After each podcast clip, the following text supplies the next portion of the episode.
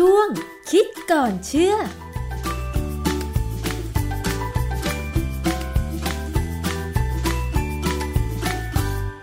พบกันในช่วงคิดก่อนเชื่อกับดรแก้วกังสดานนภัยนักพิษวิทยากับดิฉันชนาทิพไพรพงศ์ค่ะ วันนี้พูดคุยถึงเรื่องของอาการ การติดเชื้อโควิด -19 หรือไวรัสโคโรนาสายพันธุ์ใหม่ 2019 ซึ่งตอนนี้ดูเหมือนว่าจะมีข้อมูลออกมาว่ามันกลายพันธุ์ทำให้การแพร่กระจายของเชื้อโรคเนี่ย เข้าสู่ตัวของคนเนี่ยได้ง่ายแล้วก็กว้างยิ่งขึ้นนะคะ แต่ว่าอาการที่มีออกมานั้นเนี่ยเห็นบอกว่า บางคนเนี่ยจะมีอาการคล้ายกับโรคภูมิคุ้มกันต้านตัวเองนะคะ อันนี้จริงหรือเปล่ามีงานวิจัยอะไรออกมาในช่วงนี้ไหม ต้องไปถามอาจารย์แก้วค่ะอาจารย์คะปกติอาการของคนติดเชื้อโควิด -19 มันคล้ายๆกับอาการติดไข้หวัด ไข้หวัดใหญ่ คือมีน้ำมูกใช่ไหมคะ มีไข้ อาจจะมีไอบ้าง แต่ว่าที่เป็นอาการเด่นชัดเลยคือจมูกรับกลิ่นไม่ได้ หรือสูดดมอะไรก็ไม่มีกลิ่นอะไรอย่างเงี้ยค่ะอาจารย์ แต่ว่าทำไมถึงมีข้อมูลออกมาว่า อาการของโควิด -19 ดูคล้ายโรคภูมิคุ้มกันต้านตัวเองคะมันเป็นข้อสังเกตของพวกหมอต่างๆ ที่เขาทำวิจัยนะประมาณวันที่เดือนธันวาเนี่ยของปี 2020 เนี่ย มีหมอคนหนึ่งเขาให้สัมภาษณ์หมอไทยนะ ให้สัมภาษณ์ว่า ผู้ที่เสี่ยงเป็นโรค autoimmune disease เนี่ยหรือภูมิคุ้มกันต้านตัวเองเนี่ยไม่ควรกังวลถ้าจะต้องฉีดวัคซีนป้องกันโควิด -19 เพราะอาการภูมิคุ้มกันต้านตัวเองเนี่ยนะแก้ไม่ยากเพียงแค่มียาพาราเซตามอลก็ช่วยได้แล้ว แต่ประโยชน์ของการได้รับวัคซีนโควิด ประโยชน์มันเหนือกว่า อันนี้คือในคนในเมืองไทยเนี่ยเราเรามองว่าไม่น่ามีปัญหา แต่ถ้าต่างประเทศเนี่ยเขามองว่า มันมีปัญหาแน่ แล้วมันเป็นปัญหาที่ร้ายแรงด้วย ยังไงคะอาจารย์ คือมันมีบทความหนึ่งในเว็บไซต์ชื่อ elemental.medium.com เนี่ยนะเขามีบทความชื่อ COVID-19 is looking more and more like an autoimmune disease แปลง่ายๆว่าไอ้โรคโควิด -19 เนี่ย มันยิ่งดูไปมันก็ยิ่งเหมือนกับโรคอาการภูมิคุ้มกันต้านตัวเอง ค่ะ บทความนี้ปรากฏเมื่อวันที่ 11 ธันวาคม 2020 เขากล่าวว่าตลอดเวลาที่มีการระบาดของโควิด -19 นั้นนะแพทย์หลายคนได้สังเกตว่า คนไข้ไม่น้อยที่ติดเชื้อมีอาการ myocarditis myocarditis เนี่ยแปลเป็นไทยก็คือกล้ามเนื้อหัวใจอักเสบค่ะ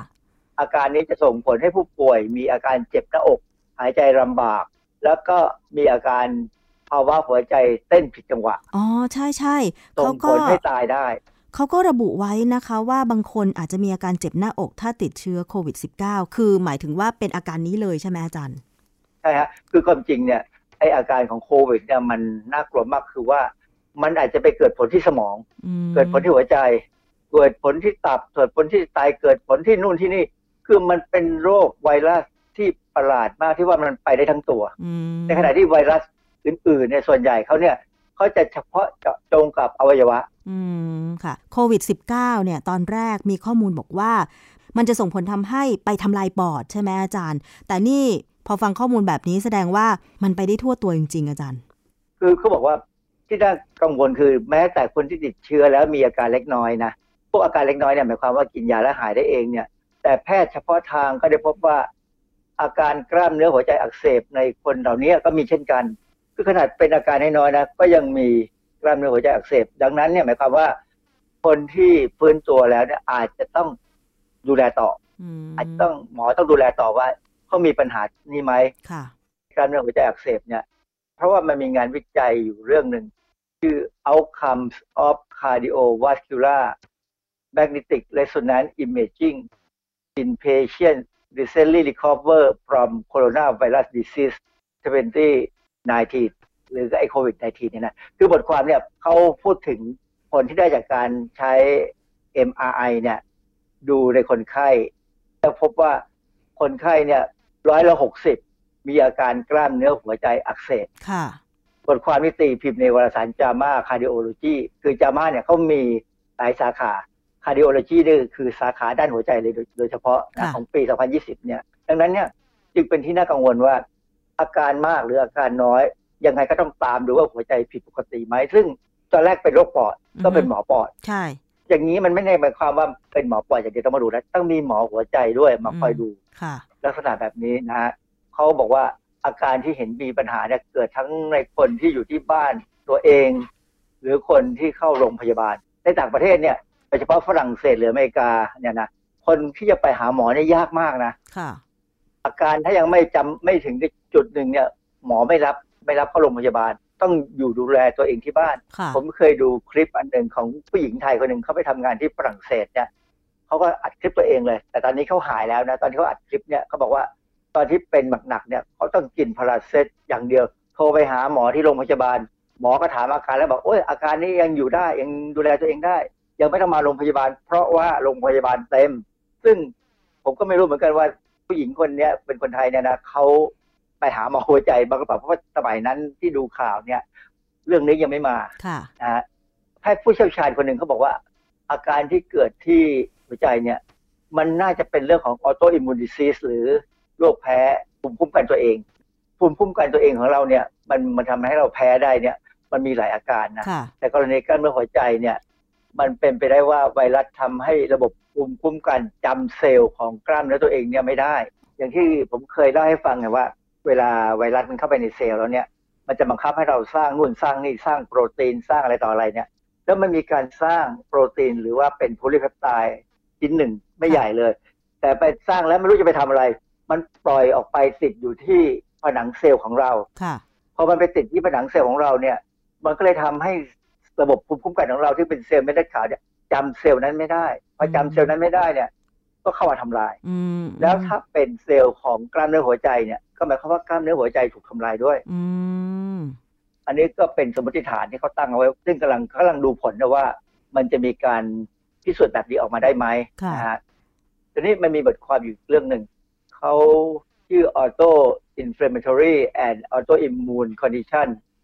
at the crossroad of COVID-19 ในวารสาร Journal of Autoimmunity ปี 2020 เนี่ย คนที่เขียนเนี่ยเขาแสดงให้เห็นนุนหลักฐานว่า เจ้าซาโควี2เนี่ย หรือไอ้เจ้าเชื้อของโควิด เนี่ย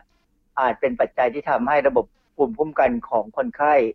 เกิดความสับสนในการทำลายเซลล์ของผู้ป่วยเองอืมทั้งที่หัวใจสมองหรืออวัยวะอื่น ๆ คือนี่เขาบอก ปักกว้างไปเลยทั้งหัวใจสมองและอื่นโอ้อย่างนี้นะก็อันตรายอาจารย์ทำไมไวรัสมันถึงพัฒนาตัวเองได้ขนาดนั้นจนทำให้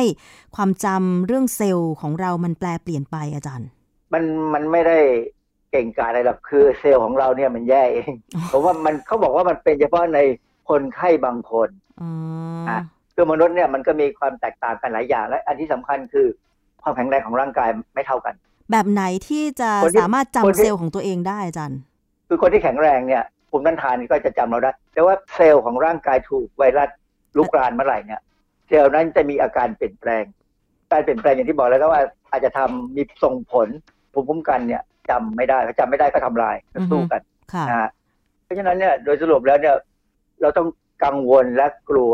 โควิด -19 ให้มาก ค่ะ ไม่เช่นนั้นเนี่ย เราจะเออ เราเก่งกว่า คือเมื่อก่อนเนี่ย ตอนที่อ่านบทความใหม่ ๆ ตอนช่วง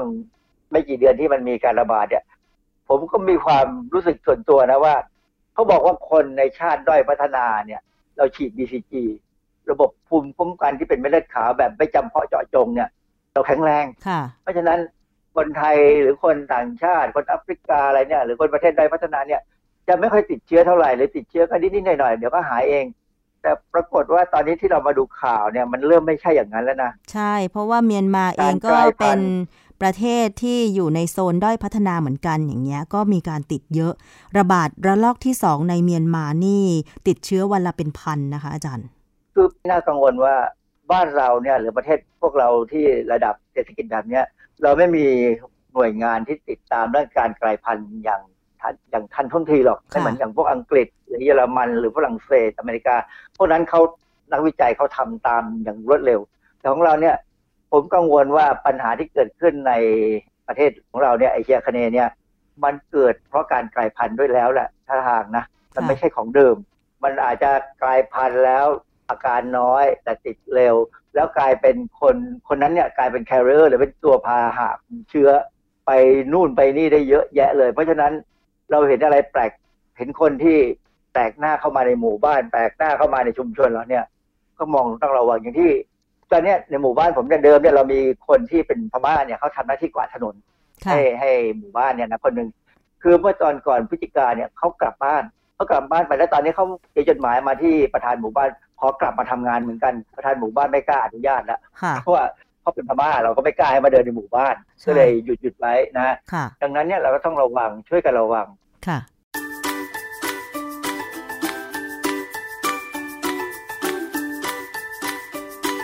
ช่วงคิดก่อนเชื่อ